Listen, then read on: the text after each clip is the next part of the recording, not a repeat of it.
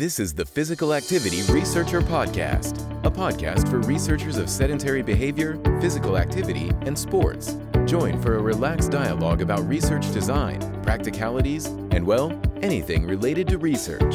Learn from your fellow researchers useful and relevant information that does not fit into formal content and limited space of scientific publications.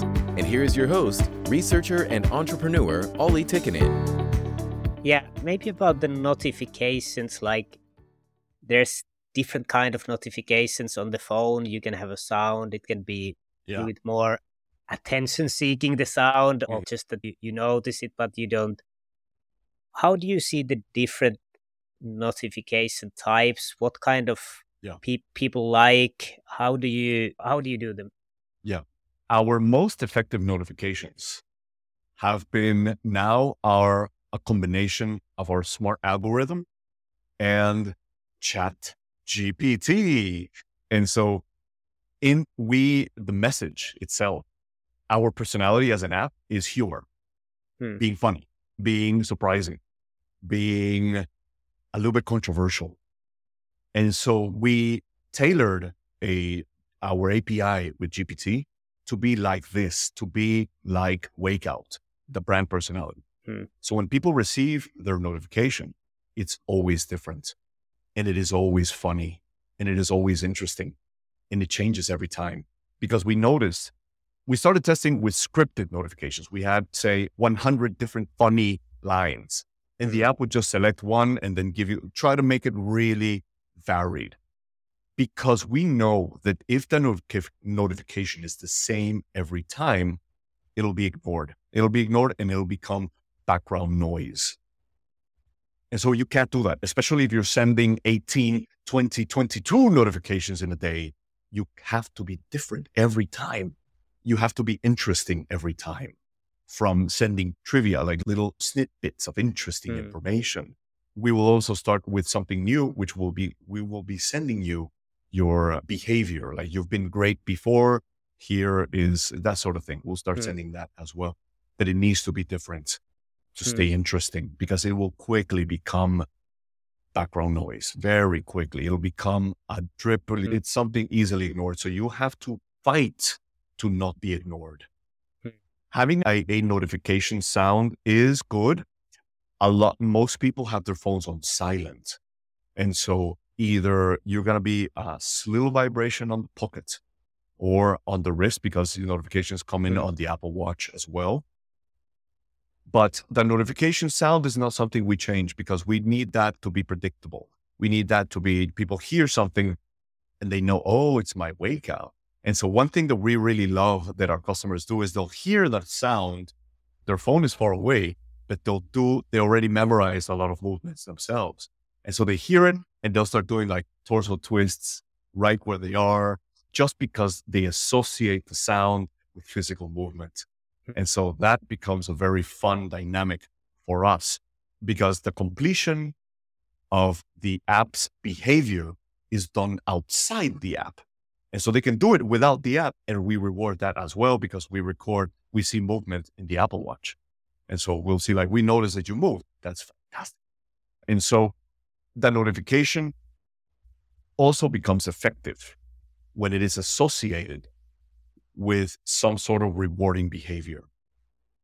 The first times you'll send a few notifications, it'll catch their attention for sure. They'll be like, hey, what's this? The- This new app I installed is trying to catch my attention.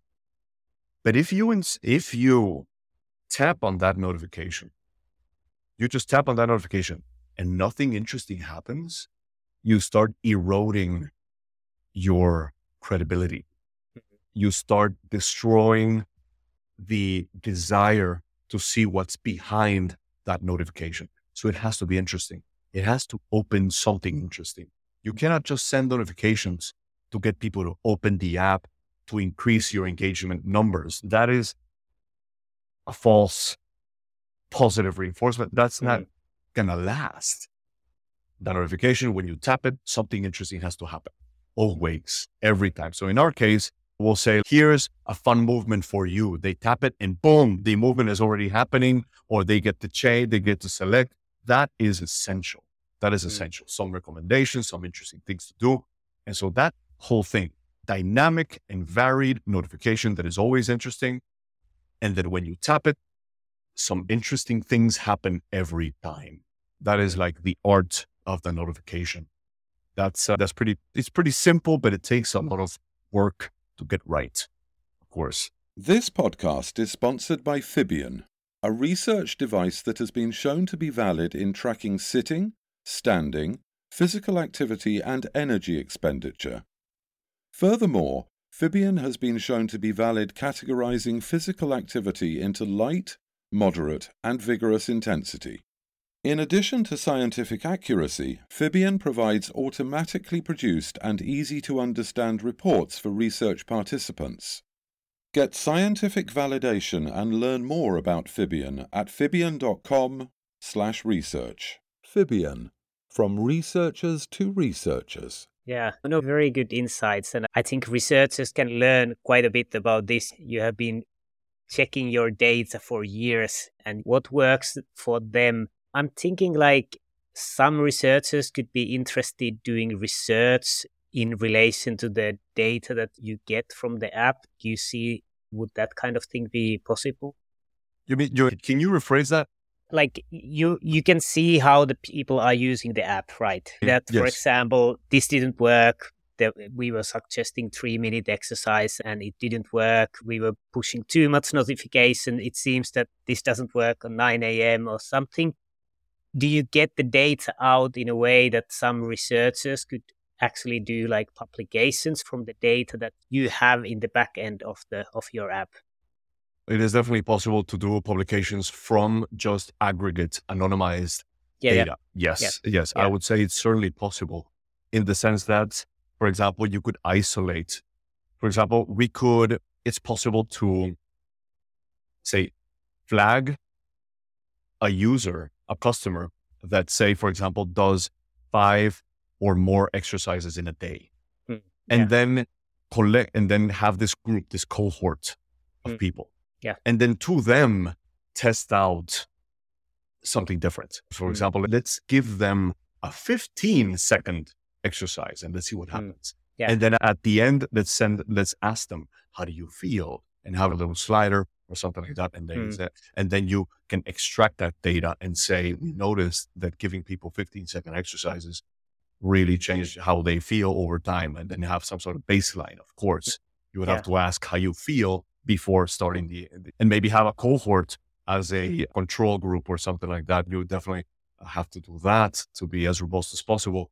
But I would say it's completely possible. It's mm. completely possible, especially if you have a large enough user base for sure.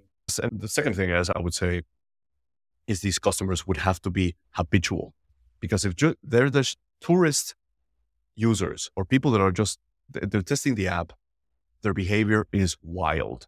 They will tap all over the place. They will use a lot of things and then cancel. They'll open maybe an exercise and then midway just close the app completely. They won't configure their notifications. They will not do one thing or the other. Mm, Their behavior is wild. And so they're not, I wouldn't say they're particularly, the only reliable group is the group that uses it all the time. This is my opinion, of course. Yeah. Researchers have many methodologies to choose their sample, but Yeah. that's my opinion. But yeah. yeah.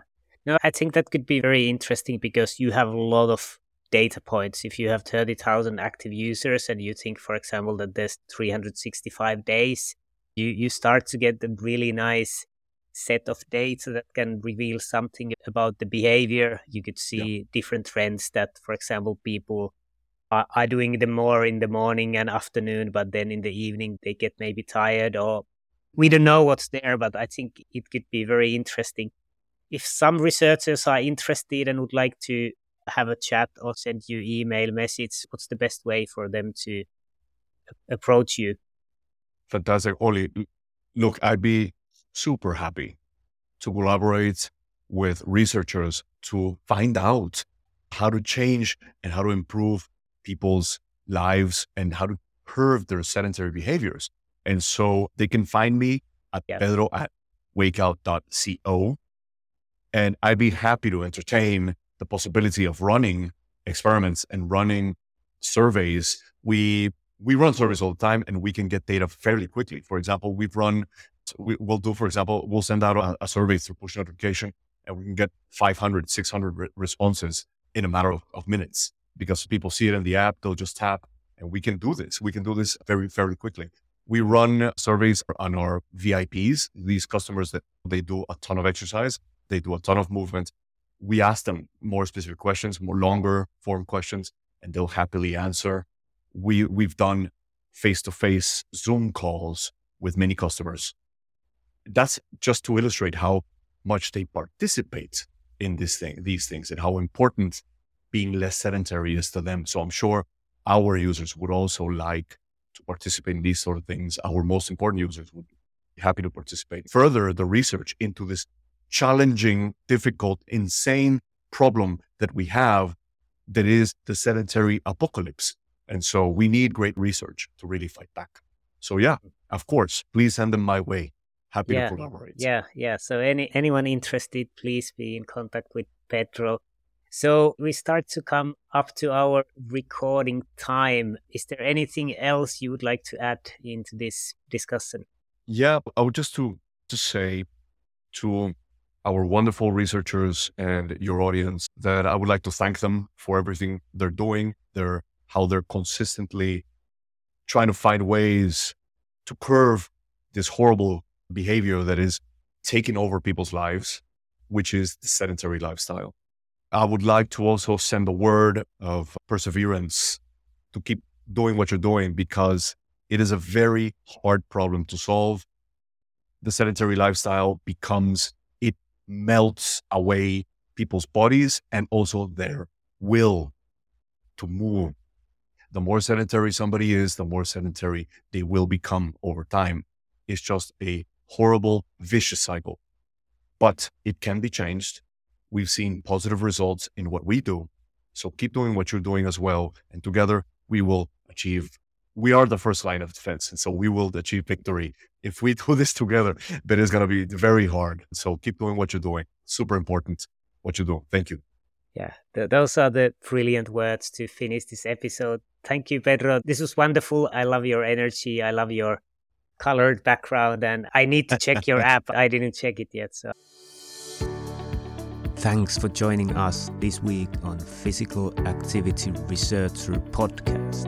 If you like the show, make sure you never miss an episode by subscribing or following the show on Twitter. This podcast is made possible by listeners like you. Thank you for your support. If you found value in the show, we would really appreciate a rating on Apple Podcast or whichever app you're using. Or if you would, in a real old school way, simply tell a friend about the show. It would be a great help for us. We have a fantastic lineup of guests for forthcoming episodes, so be sure to tune in. Thank you all for your support and have a great day.